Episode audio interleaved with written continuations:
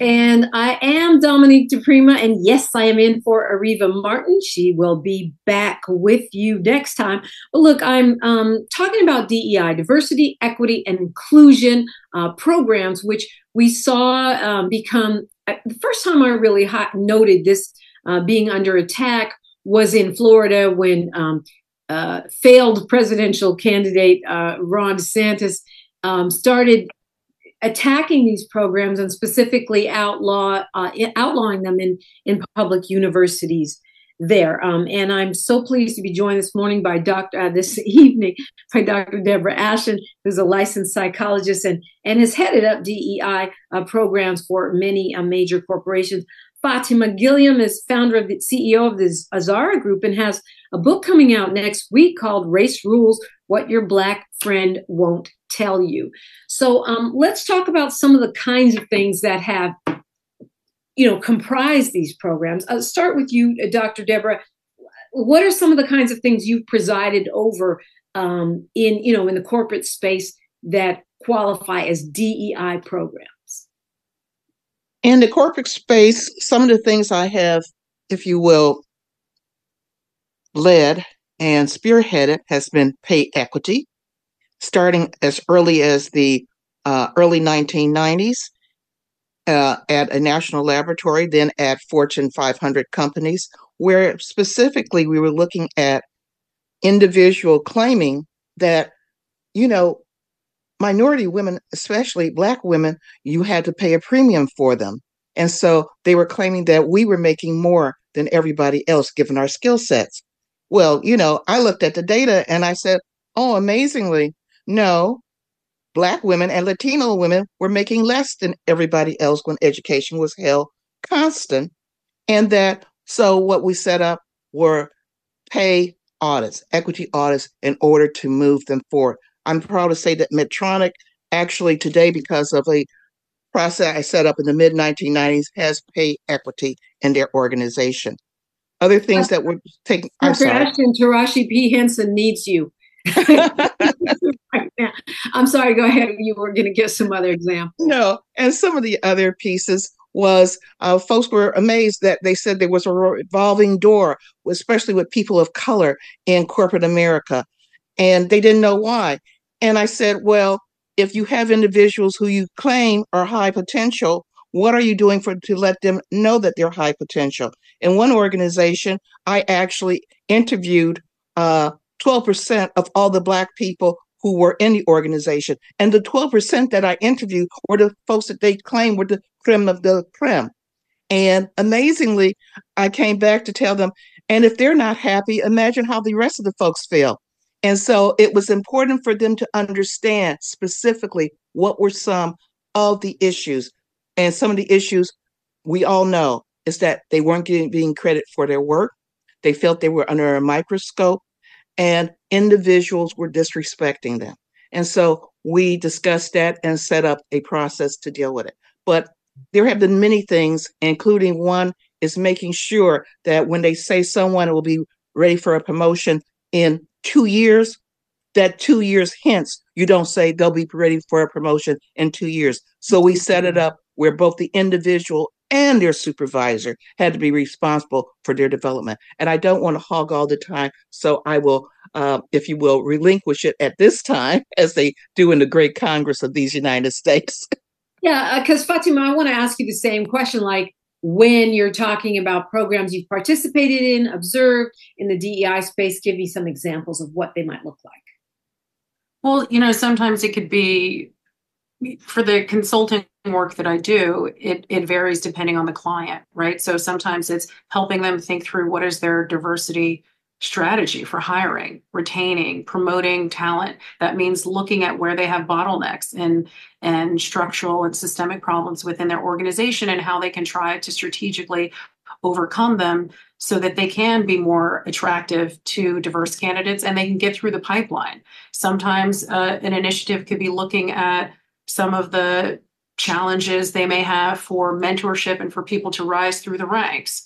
Um, I've also gone in with organizations where they've had, you know, challenges. You know, sometimes it's like, you know, clean up on aisle five, and they may have had an incident, and maybe they have issues with uh, a lack of trust within an organization, and I've gone in and helped them with that. Um, I've done a broad range of things around trying to help organizations create inclusive workplaces, right? Because they may be able to, maybe they can bring in a, a, diverse hire, meaning like a person of color or woman or someone from the LGBTQ community, but can they keep them?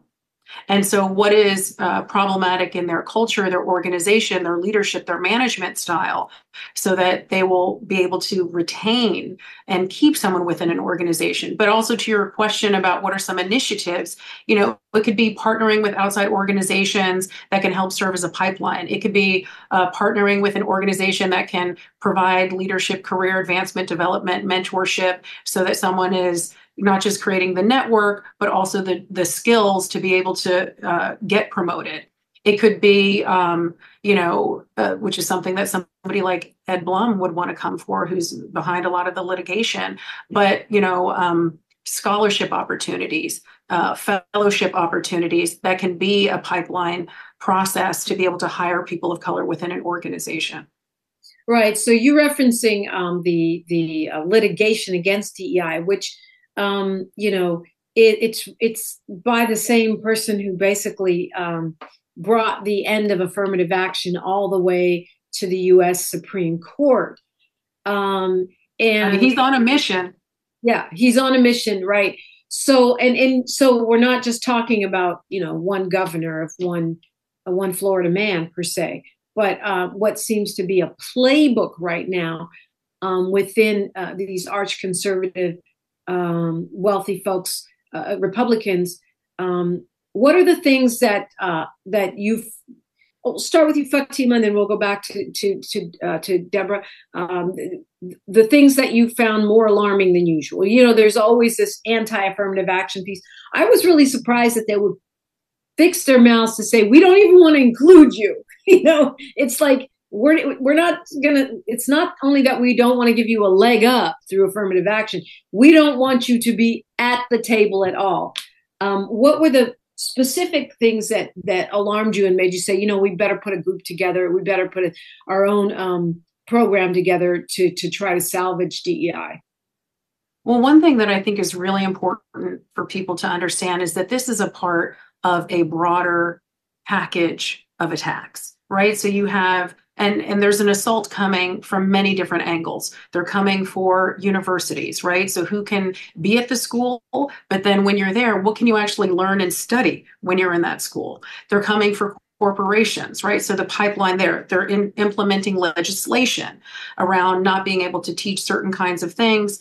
Um, and so it is a broad scale colossal attack and they've been playing the long game. So ed blum being one of the people behind it. What i would say is um, what is sort of alarming in, to a certain extent for some organization is how quickly they're so happy to roll back the progress that they've made within their organizations, right? You had George Floyd, who was murdered, lots of organizations coming through and saying, oh, we're going to commit to DEI, we're going to invest in communities, we're going to be doing all of these activities.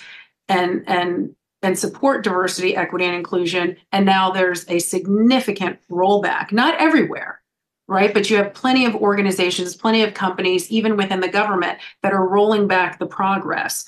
And I think what is important to keep in mind people should not be asleep at this moment. They need to pay attention to what's going on in their companies, where they work, in their community, at their school, um, to combat these things and, and to pay attention to what the politicians are trying to do as well. Just got a couple minutes here before news, traffic, and sports. Of course, we'll continue on the other side. Dr. Deborah Ashton, what are the things that are alarming you in this? What is really an anti DEI movement at this point? I think one of the things that really alarms me is the fact that they have this false narrative. When you look at the actual data, for instance, is that there has not, I hate to say, been as much progress as folks would like to believe when you look at the actual data, for instance, women of color, we're talking Asian women, we're talking Black women, we're talking Latinas. We start off as 17% of the workforce in corporate America. We make only 4% of the executives in corporate America. We are not making the progress. They pretend that we are pushing people out when in fact we have not pushed individuals out.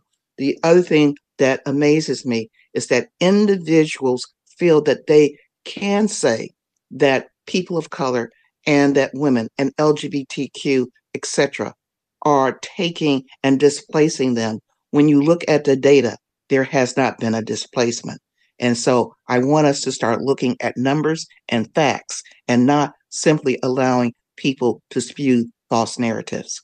Yeah, I mean, it's it's really feels like part of this whole white supremacist "you will not replace me" uh, doctrine, which is uh, emotionally based and, and not uh, data driven. Um, when we come forward after news, traffic, and sports, we're going to look at what is being done um, by these powerful women uh, to educate and save DEI programs, and uh, and uh, what is what needs to be done to stop a, a multiple pronged attack. You're listening to KBLA Talk 1580. You're listening to Areva Martin in real time on KBLA Talk 1580. And I'm Dominique DiPrima in for Areva Martin. We're talking DEI, the quest to save it, um, by a powerful group of Black women affiliated with Harvard University. Uh, Dr. Deborah Ashton joins me. Fatimah Gilliam is with me. And I, I assume this, you know, this nexus uh, around Harvard has to do with the fact that uh, the resignation of Harvard president, Black woman Claudine Gay, which supposedly was about anti Semitism, has really stirred the pot uh, around, for some reason, DEI and um, affirmative action and all of these similar topics. Um, there, you know, that um, sort of feed into this controversy and how, in my view, not having any inside uh, inside track, but just as a, a news um, reporter and, and news uh, junkie, it seems that the targeting of Black women, this takedown of President Gay, seems like a template that um, they are that uh, conservatives on the right are gearing up to put into play uh, over and over again. Uh, um, I don't know if you want to speak to that, but talk to me about um, how this, you know, how this impacted Harvard University and why why you guys decided you needed to come together and um, take some action and, and, do some think tanking uh, around DEI. Um, I, I, don't know who wants to take that. Fatimah, you wanna you wanna start? Sure. You know, I'm obviously we're talking about Harvard. I'm a Harvard alum. I went to the Kennedy School of Government, um, and I care very much about not just what's happening at Harvard or some of my other alma maters. I went to Columbia Law School and Wellesley College as well that are also having attacks on their campus with regard to uh, DEI. And what happened with Claudine Gay at, at Harvard University uh, is a symptom, or not a symptom, it's a symbol of what's happening everywhere else right? And the broader concern with Black alums at Harvard and alums at other places is this is not just in the bubble of Harvard. This is spreading everywhere else. And what is also happening is they were using the excuse um, fault. I mean, I don't think there was much credibility of, of, the claims about anti-Semitism as the reason to get rid of her. And as soon as she was gone, then it immediately transitioned to DEI, to diversity, because that is what they were really after. And they're also using the language of diversity, the language of civil rights, the language of trying to have an equitable American society against people who are for policies, programs, laws, and initiatives to protect and create more opportunity and equitable opportunity for people of color in this country. So that is why, as Harvard alums, we care. This is why we care as Black women in America is because we know that they're not just coming for Claudine Gay. They're coming for your local school. They're coming for the minority owned business program in your town. They're coming for um, uh, board uh, board seats anywhere that they can try to um, maintain what I think is more so a white supremacist construct. That's what they're going for, using the false flag or this Trojan horse of claiming that it's discrimination against them when really what's under the undercurrent here is a sense of entitlement that is really just supposed to be exclusive opportunity for white men in America. Dr. Deborah Ashton, I mean, the, the data show that DEI programs in the corporate space and even affirmative action or at least the the end product of affirmative action which is more diverse student bodies actually benefit everyone. They benefit the corporate bottom line. They ensure more successful outcomes for white students who are in those uh, mixed populations. So what is the justification for getting rid of these programs i mean when i saw elon musk tweet dei must die I thought to myself, well, if you're really uh, the uh, you know pseudo the super capitalist that you claim to be, wouldn't you embrace these programs because they're good for the bottom line? I, what is the justification for getting rid of a thing that actually helps you make more money? The justification is that there is none. Is simply, if you will, fear, and the fear is individuals who really do believe it's a zero sum game, and those who believe it's a zero sum game uh, are always afraid that you're going to take what they have. And it's understanding the fact that, for instance, as you already mentioned, Dominique, is that research has shown that when you have an organization that's at the top quartile of diversity, whether it's gender or race and ethnicity, for each one of them independently, they are 39% more likely to outperform than the individual organizations that are in the lower quartile. It's not about money. It's about individuals thinking some way or another, this is going to take away from me. It's about understanding that when they use the false narrative that the schools are now indoctrinating their students the false narrative that colleges are the hotbed of anti Semitism. When a poll of college students was taken, only 12% of college students even supported the Palestinian, if you will, citizens and country. Understanding that, in fact, the false narrative that the U.S. is anti Semitic and that there is rampant anti Semitism is a false narrative because the world is only less than 1% Jewish. And yet, eight, 45% are in Israel, and 40% of individuals who are Jewish live in the United States. So obviously, the Jewish population feels that the United States and Israel are homes for them. It's not anti Semitism, it's understanding that we are a Judeo Christian country. Understanding, for instance, that Muslims are less than 1% of the United States, and they're over 25% of those who are affiliated with religions globally. Understanding false narratives and delusional thinking. Understanding that when Elon Musk actually said that, are you going to go and let DEI have a pilot in the cockpit and wait for a crash? And I on Lincoln uh, combated that with the Tuskegee Airmen, that folks were begging ultimately that they were their escort because the Tuskegee Airmen never lost anyone.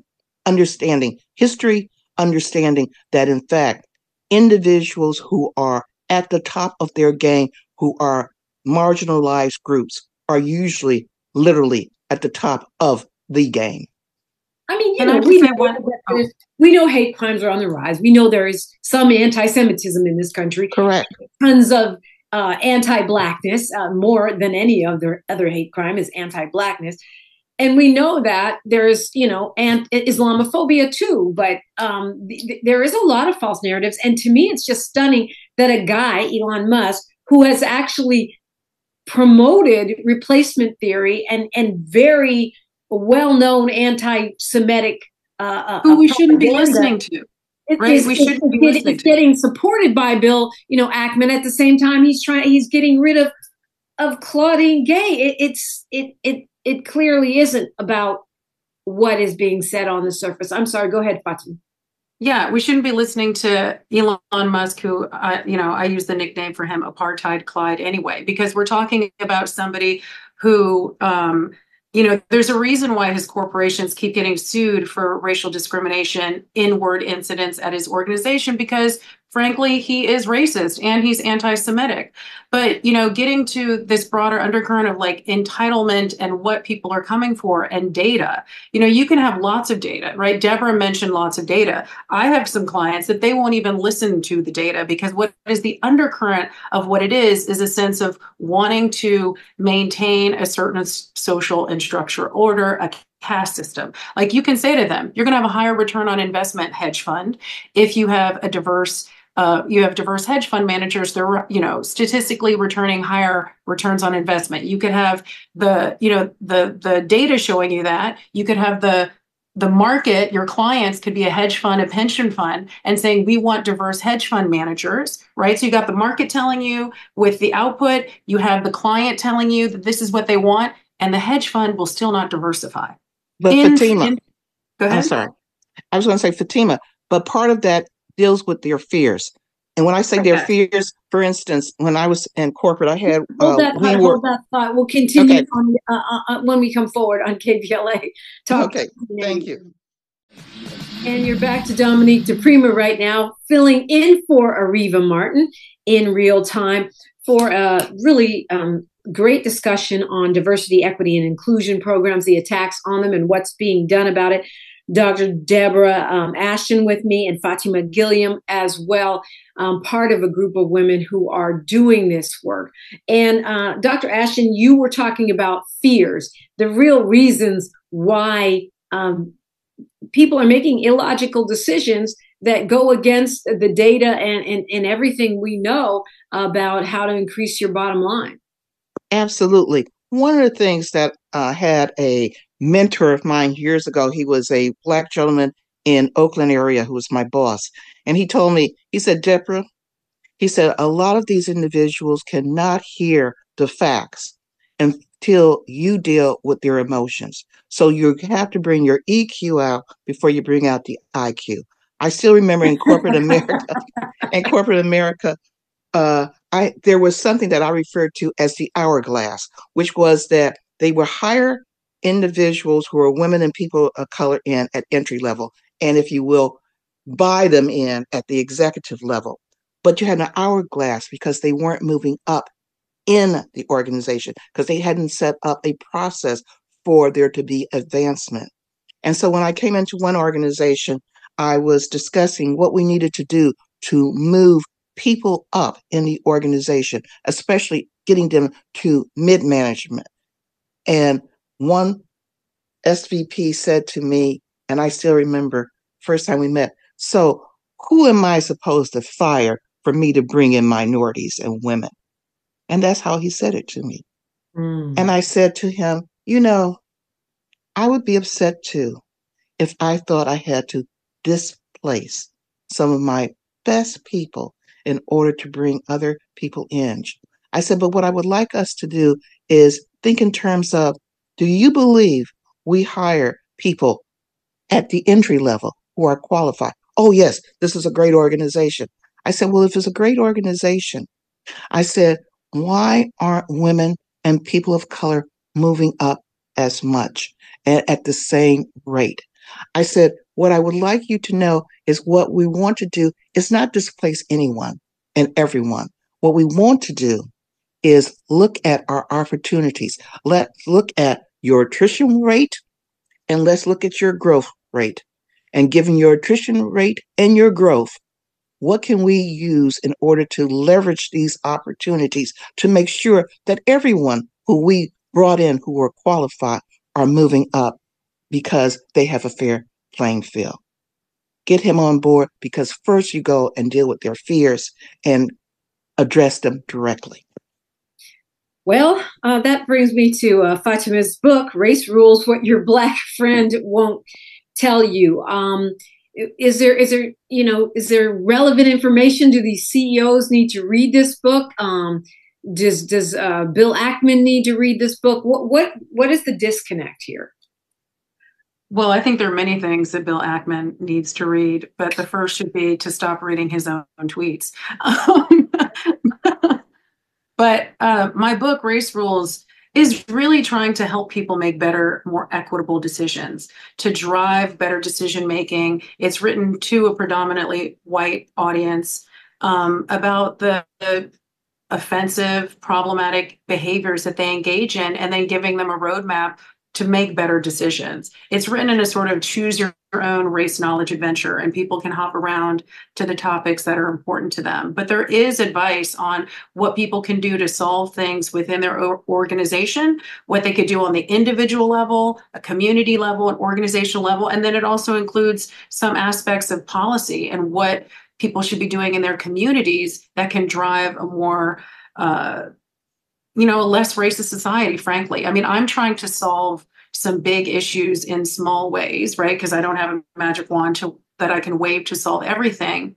But at the end of the day, you know, a lot of people will say that, yes, we have racism, we have discrimination, we have white supremacy, and they don't know what to do about it, right? And there are a lot of great books that are written out there that talk about systemic racism, how it shows up, why it shows up.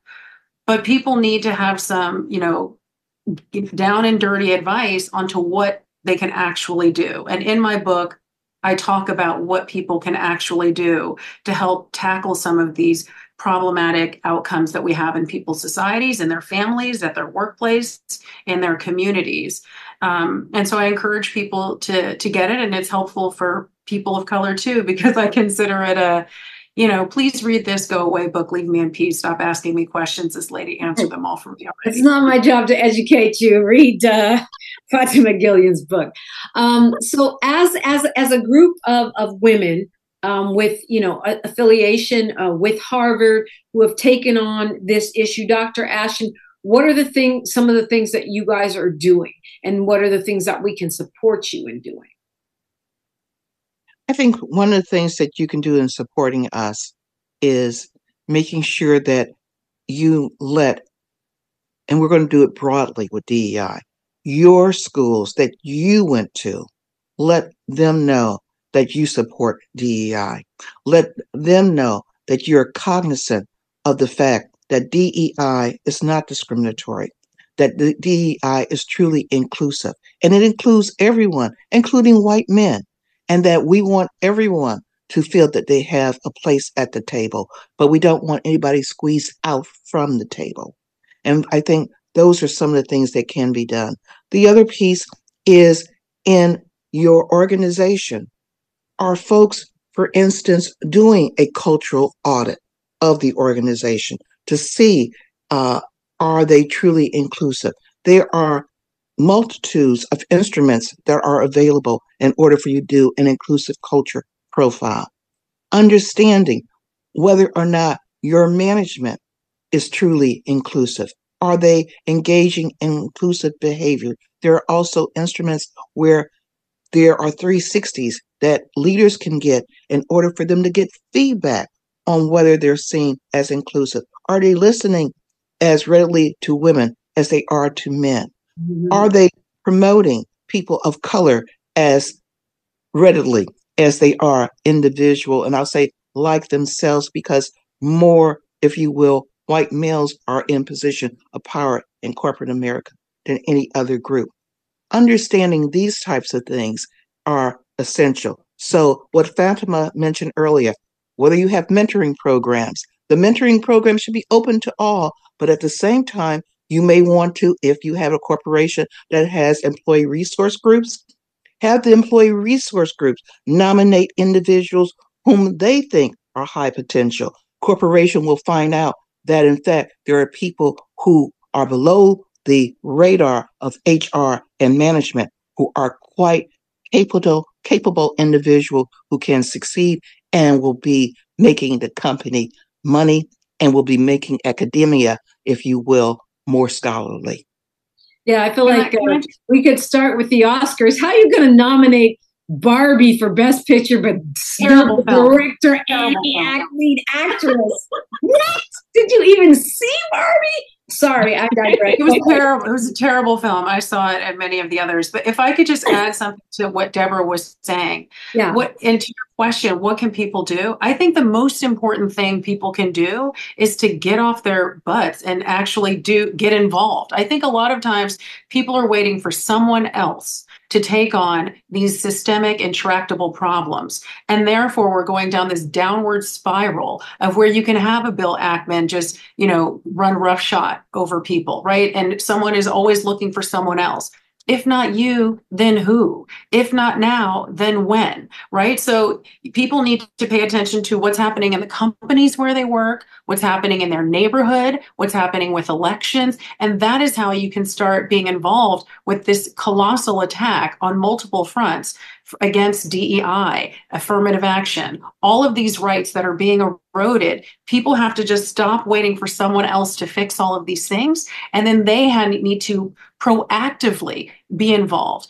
And there needs to be more of a coordinated approach. There's a lot of reactionary things for the groups and people who are actually doing something, but it needs to be coming up with a playbook, a game plan to combat these things. But again, step one is for people to personally get involved in what's happening. Yeah, sorry, we have to leave it there. But thank you right. so very much, Dr. Deborah Ashton, Fatimah Gilliam. Your insights uh, and contributions are greatly appreciated. Thank you so much. Thank yeah, you for having us. I usually leave with the quote I'm going with my dad, Amiri Baraka. He says, A man is either free or he's not free. There can be no apprenticeship for freedom. I'm Dominique DiPrima. I'll see you tomorrow morning at 6 a.m., where I am every single week.